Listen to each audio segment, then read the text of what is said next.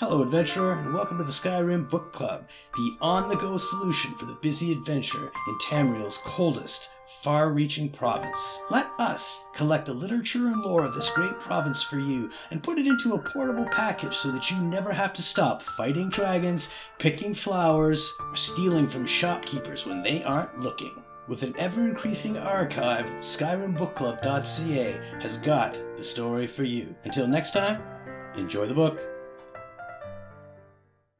Dwarves, The Lost Race of Tamriel, Volume 3, Culture and History, by Calcelmo, Scholar of Markarth, a scholarly work on the culture and history of Dwemer. In this final volume on our discussion on the dwarves, again, see the term Dwemer for references using the more scholastic name, we will attempt an examination into the distinct culture and history of Tamriel's lost race.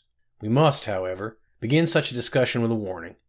Despite what certain academic circles would like people to believe, there is so far no evidence that verifies any claim as to the dwarves' particular customs, morals, myths, legends, laws, systems of governance, or involvement in major historical events outside of those few examples that remain indisputable.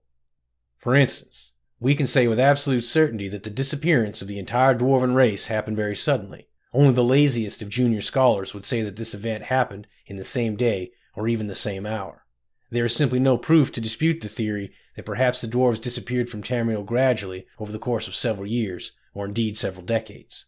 There is also nothing that disproves the source of this disappearance as being attributable to mass deaths, plagues, magical contamination, experiments into the nature of Aetherius gone wrong, or even race wide teleportation into one of the planes of oblivion. There is simply too little that the dwarves left behind that points to the nature of their great vanishing act, and the same frustration applies to all aspects of their social structure and history. What we know, then, can only be inferred by the writings of the other races, which made contact with the dwarves before they left Tamriel. The Dark Elves, or Dunmer, for example, teach that their great prophet, Nerevar, helped unite the dwarves and the elves in Morrowind against occupying Nord armies from Skyrim in the First Era. But Nord and Orc writings also indicate that the dwarves are also allied with them at various points and in various legendary battles of theirs. Unfortunately, none of these legends and folklore make an attempt to describe the dwarves in great detail only that they were a secretive people, and that an alliance with them was unusual enough to warrant crafting a story around. And past the first era, no race makes note of encountering any living dwarves at all.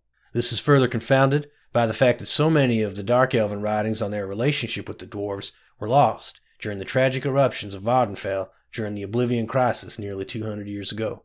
What secrets they could have revealed about the lost race are now buried behind layers of molten earth, along with so many unfortunate Dark Elven people. Thus, we conclude our discussion on the dwarves on a somber note. As with all scholarly endeavors, we are left with more questions than we have answers, and the proof we so desperately search for is so often out of reach, denied even to the most fervent effort. The mysteries the dwarves have left us with could easily warrant another century or so worth of personal examination from me, and quite possibly even several millennia of excavation of even one dwarven ruin would be insufficient to paint a complete picture on them. But what we can see from our threadbare tapestry of dwarven artifacts is a careful, intelligent, industrious, and highly advanced culture whose secrets we as students and teachers of their works can only hope to uncover someday.